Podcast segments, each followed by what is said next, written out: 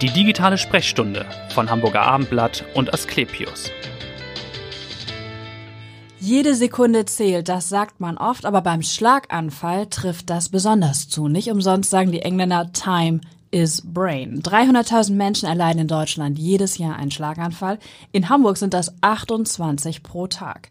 Grund genug, darüber nochmal zu sprechen in der digitalen Sprechstunde, dem Podcast von Hamburger Abendblatt und Asklepios. Mein Name ist Vanessa Seifert und als Gast begrüße ich ganz herzlich heute Privatdozent Dr. Jürgen Eggers. Er ist seit April Chefarzt der Abteilung für Neurologie in St. Georg. Herzlich willkommen. Ja, vielen Dank für die Einladung. Bin gern gekommen. Der Schlaganfall gilt ja bei Menschen über 60 als Todesursache Nummer zwei, aber soweit muss das nicht kommen, Herr Dr. Eggers, wenn man die Symptome richtig erkennt. Aber woran merke ich selbst, das war ein Schlag, oder woran erkenne ich, dass der Papa oder der Opa an der Kaffeetafel vielleicht einen Schlaganfall erlitten hat? Genau, das ist äh, ganz, ganz wichtig, denn davon, wie Sie schon sagten, von der, wie schnell man ins Krankenhaus kommt, äh, hängt der Erfolg der Behandlung ab und deswegen müssen die Symptome richtig eingeschätzt werden und ganz schnell erkannt werden. Das Problem bei den Symptomen beim Schlaganfall im Vergleich zum Herzinfarkt ist, beim Herzinfarkt tut es richtig weh. Mhm. Jeder Laie merkt, wenn er einen Herzinfarkt erleidet, jetzt besteht Todesgefahr. Beim Schlaganfall ist es ein bisschen anders. Da fehlt einfach mal die Sprache, entweder ständig oder auch nur vorübergehend oder der Arm, den kann man nicht heben oder er kribbelt mhm. oder er ist äh, hochgradig betroffen und dann geht's vielleicht auch manchmal wieder, wieder weg und der Mensch denkt sich, oh, das hat ja nicht wehgetan, es wäre weggegangen, dann ist doch alles in Ordnung. Ja. Das ist die Gefahr. Und manche Menschen, die einen schweren akuten Schlaganfall erleiden, können sich auch gar nicht mehr helfen. Sie können nicht mehr sprechen, sie können sich ja. nicht mehr bewegen und dann muss Hilfe gerufen werden, 112. Genau, sofort. das heißt, also das wäre auch das Alarmsignal für die Angehörigen, wenn die das beobachten, sofort bei Lähmungserscheinungen, Sprechstörungen zu sagen, ja. da stimmt was nicht. Ja, und nicht genau. zu sagen, leg dich wieder hin und wir gucken mal in ein, zwei Stunden, ob es Ganz genau, das wäre, das ist ein, ein Fehler, der häufig gemacht wird. Man muss sofort bei Ausfallsymptomen das heißt, irgendwas funktioniert nicht mehr und das ist neu ähm, sollte man 112 rufen, um schnellstmöglichst über hier, die hier gut funktionierende Rettungskette in Deutschland ins Krankenhaus gekommen.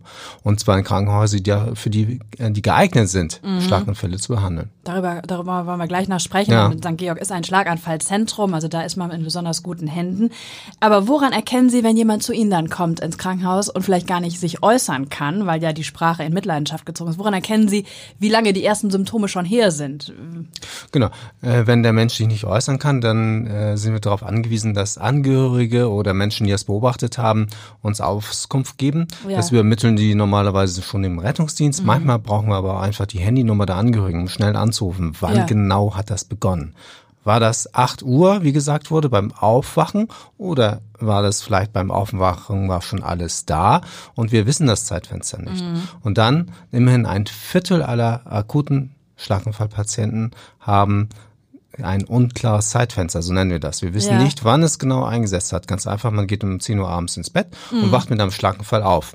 Früher hat man gesagt, dann kann man nichts mehr machen. Die Zeit vom Schlafengehen bis, bis zum Aufwachen, das waren jetzt ja acht Stunden, ja. dann ist alles zu spät. Inzwischen weiß man, das ist nicht so, denn die, diese Schlaganfälle im Schlaf, die treten häufig in den letzten Stunden vor dem Erwachen auf. Und das sind noch okay. ganz frische Schlaganfälle. Ja.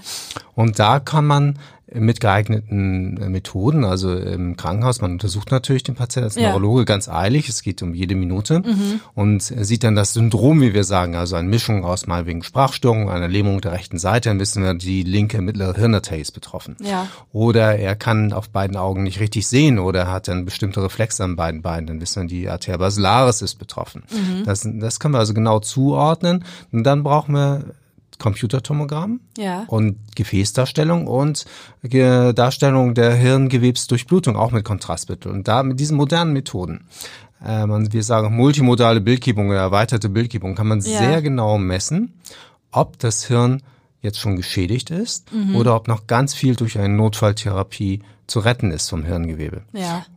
Die beiden Notfalltherapien sind im Wesentlichen das aggressive Auflösen von Gerinseln in Hirnarterien. Ja und äh, seit ein paar Jahren gibt es auch für ganz große Gerinnsel die Möglichkeit, die mit einem Notfall Hirnkatheter aus dem Hirnarterie herauszuziehen. Okay.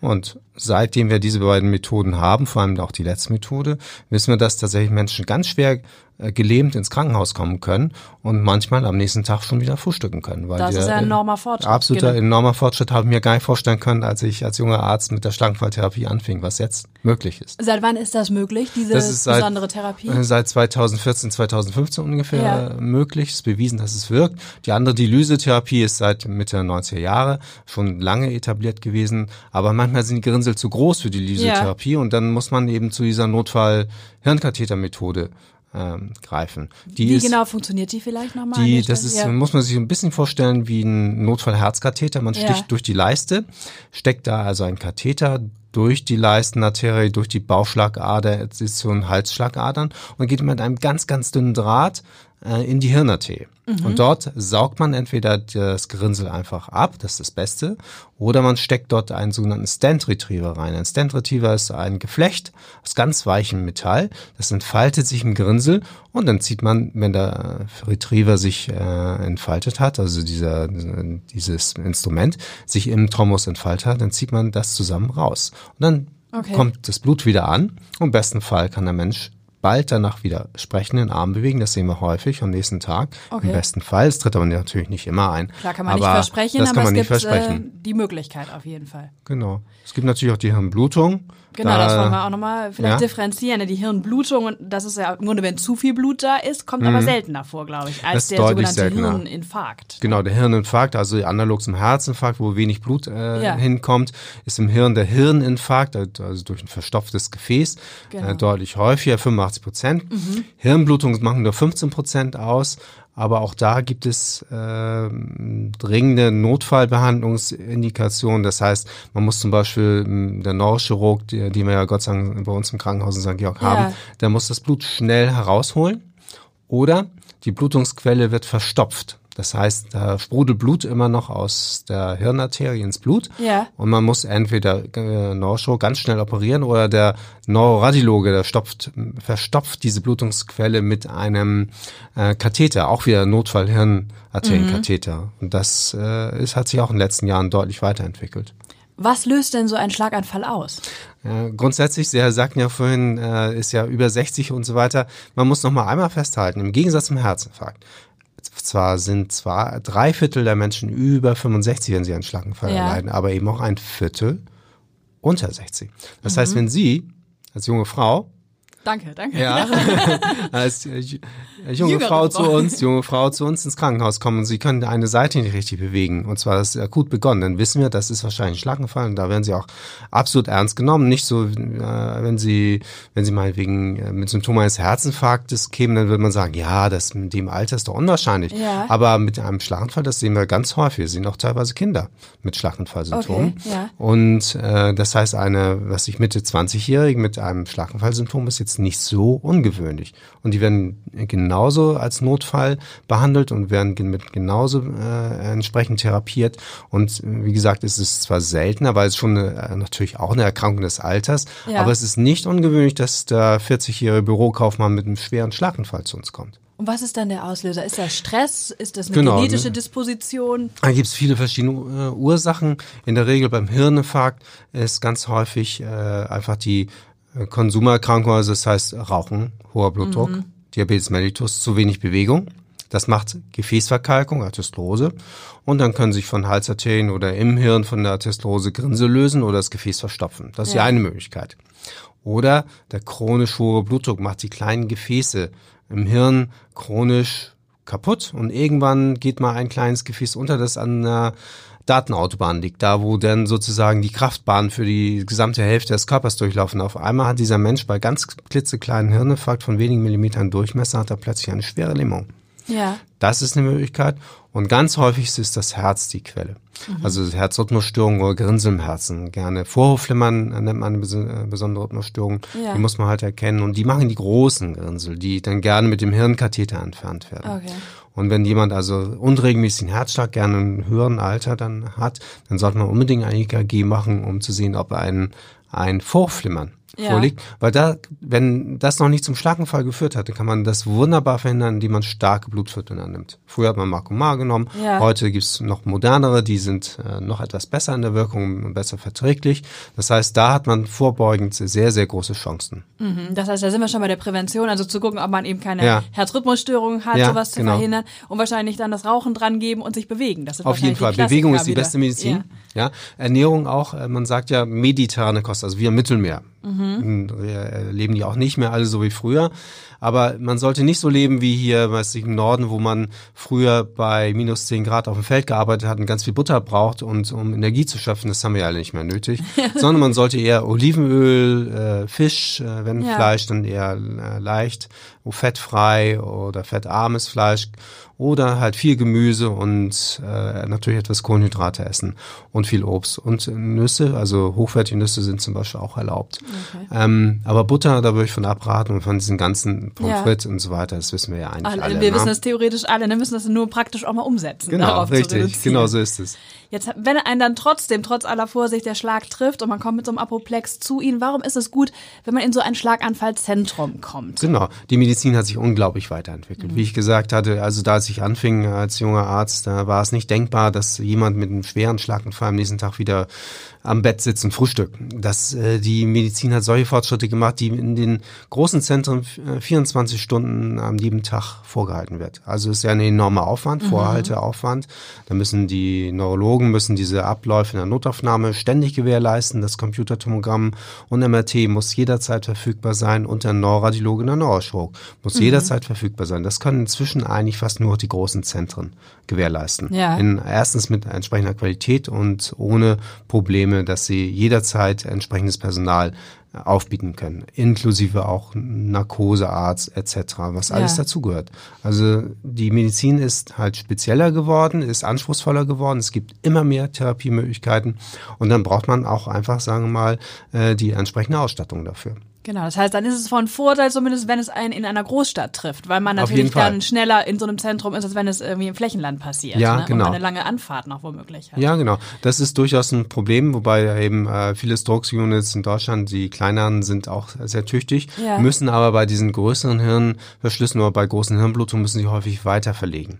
Insofern ist man in Hamburg sehr gut aufgestellt, weil da gibt es mehrere Krankenhäuser, die alles haben. Das ist, sind ja wie in St. Georg, dann ja. zum Beispiel Altona oder UKE oder Klinikum Nord, mhm. teilweise auch Harburg.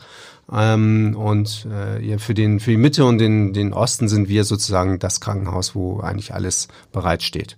Wie viele Schlaganfallpatienten behandeln Sie in St. Georg jedes Jahr und wie oft kommt vielleicht auch dieser Notfall, wird dieser Notfall-Hirnkatheter gelegt? Ja, äh, dadurch, dass wir jetzt ja äh, neu unser Spezialistenteam haben, haben wir steil ansteigende Zahlen. Ja. Also es werden ungefähr 800 im Jahr sein.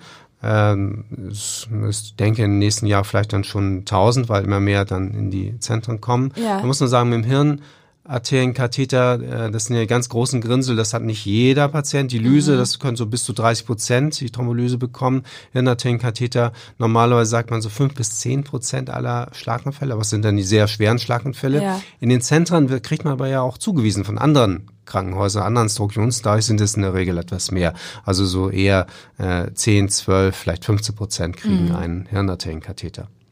Und wie viele Patienten haben tatsächlich noch mit diesen Folgeschäden, vor denen ja viele Hörer, Leser auch Angst haben, noch zu tun? Ähm, dann doch tatsächlich einige. Also man sagt äh, ungefähr ein Viertel geht gesund heraus. Ja. Ähm, ein Viertel ist ganz schwer betroffen. Und die andere Hälfte, die hat häufig noch mehr oder weniger starke Defizite. Mhm. Da hat sich aber unglaublich viel getan. Erstens durch die Strukturenbehandlung, die verbessert äh, den Verlauf und die Prognose, die neuen Therapien äh, verbessern eben auch das, äh, den Verlauf. Und äh, man sagt so in den ersten Minuten bis Stunden, das ist ganz wichtig. Dann die ersten drei Tage sind auch noch entscheidend, ja. wie der Schlangenfall verläuft. Und dann geht es weiter in der Reha und die, die machen wir zum Beispiel in St. Georg für Schwerkranken ja auch, in unserer ja. Frührehabilitation. Äh, dann geht es weiter in den nächsten Monaten, dann entscheidet sich so ein bisschen, äh, wo die Reise hingeht. Manche Schäden sind eigentlich äh, schwierig zu beheben. Viele Schäden kann man durch Training sehr gut beheben, zum Beispiel äh, Sprachstörungen ja. oder äh, Lähmungserscheinungen. Nun sind Sie seit April, habe ich gesagt, sind Sie Chef hm. der Abteilung in St. Georg. Was haben Sie sofort angeschoben? Was haben Sie verändert? Also ich habe sofort angeschoben, dass die Abläufe in der Notaufnahme optimiert werden. Mhm. Äh, das ist wie gesagt Time is Brain, das geht um jede Minute. Ja. Wir haben mit dem Rettungsdienst und mit dem Notaufnahmeteam in der Notaufnahme die Abläufe so optimiert, dass wir einen ganz klaren Algorithmus haben. Ein Patient, der zur Tür reinkommt, der geht äh, nach einer kurzen Befunderhebung auf dem Rettungsliegentisch äh, und Blutentnahme und Blutdruckmessung sofort ins Computertomogramm. Das wird freigehalten und dann sehen wir nach ein paar Minuten, ob wir eine Thrombolyse machen können. Die wird dann auch gemacht. Das nennt man dann Door to Needle, also von der Tür zur, zum Spritzen in, durch die okay, Nadel. Ja. Und da sind wir tatsächlich bei äh, Minutenzahlen, die äh, ganz, ganz äh, sehr gut sind, zum Beispiel 15 Minuten oder so etwas. Okay, das wäre früher, so der Schnitt oder das was wär, im Moment? Das, ja, ja das, das wäre traumhaft. Also in Deutschland ja. erreicht man durchaus unter halbe Stunde im Schnitt. Ja. USA zum Beispiel ist viel schlechter mit 60 Minuten. Aha. Ja, mhm. diese Abläufe sind da häufig nicht so gut trainiert. Unser Rekord liegt dann bei neun Minuten. Ne? Also das okay. ist, da muss aber auch alles total äh, ganz klar sein. Greifen Stimmen. Ne? Das, ja. Und äh, wenn manchmal brauchen wir dann ein bisschen länger, weil der Schlaganfall, wie gesagt, da war dann nicht bekannt, wann es eingetreten ist, dann brauchen wir diese Zusatzdiagnostik, die braucht auch ein paar Minuten. Dann mhm. kommt sofort das Kontrastmittel über die Vene und dann wird das Hirn dargestellt, die Hirndurchblutung und die Hirngefäße. Und dann kann man das messen mit bestimmten Messmethoden der Computertomographie und entscheiden, ja, das geht noch. Oder sagen wir 30 Prozent der des Areals ist kaputt, äh, ist zerstört, aber 60 Prozent des Areals ist äh, im Hirn sind noch zu retten, wenn wir da wieder rekanalisieren, das heißt, ja. das Gefäß wieder eröffnen. Und das, danach richten wir uns dann. Okay, und vielleicht ganz persönlich nochmal zum Schluss, warum sind Sie Arzt geworden und warum Neurologe? Ah, das, also Arzt, ähm, weil ich finde, das ist, äh, am Menschenhandeln ist einfach total spannend und äh, mhm. äh, Neurologe bin ich geworden, weil es einfach, ja, ich sag mal, es ist wie Dr. House. Man muss es ein bisschen kniffeln, ja. man muss sehr viel Fragen herausfinden, man kann durch äh, sehr viel Denken, analytisches Denken, das Syndrom erkennen und die Erkrankung zuordnen. Das ist das intellektuell interessanteste Fach in der Medizin, okay. meiner Meinung nach. Ja, ja. so ein bisschen, weil sie wie ein Detektiv ja, agieren. Das ist eine Detektivarbeit. Ja, ja. Also beim Schlaganfall haben wir noch zusätzliche Unterstützung durch die Bildgebung, aber bei ganz vielen anderen Erkrankungen in der Neurologie, ob es nun MS ist oder ja. andere Erkrankungen, da muss man sehr genau fragen oder sehr genau untersuchen und dann kommen die Zusatzdiagnose mit MRT und so weiter. Aber dann wissen wir schon häufig, wohin die Reise geht. das ist intellektuell richtig äh, anspruchsvoll und erfüllend. Und der Erfolg, wenn ein Patient beim Schlaganfall gelähmt in die Klinik kommt und nach zwei Tagen wieder gehen kann, das ist ja, das unnachahmlich. Das ist natürlich ein tolles Erfolgserlebnis. Das ist ein wenn, das, und wenn das ja auch immer häufiger klappt, äh, umso schöner natürlich. Ja, auf jeden Fall.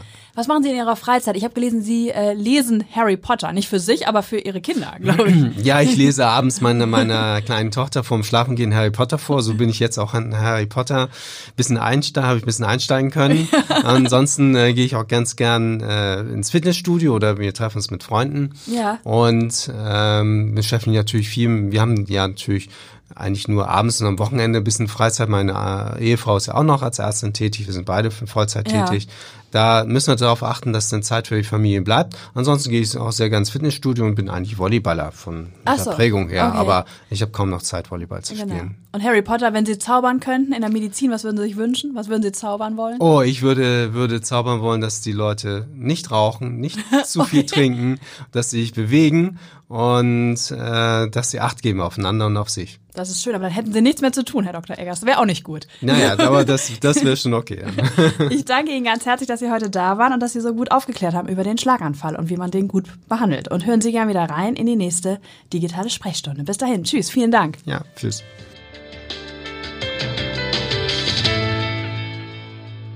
Weitere Podcasts vom Hamburger Abendblatt finden Sie auf abendblatt.de slash podcast.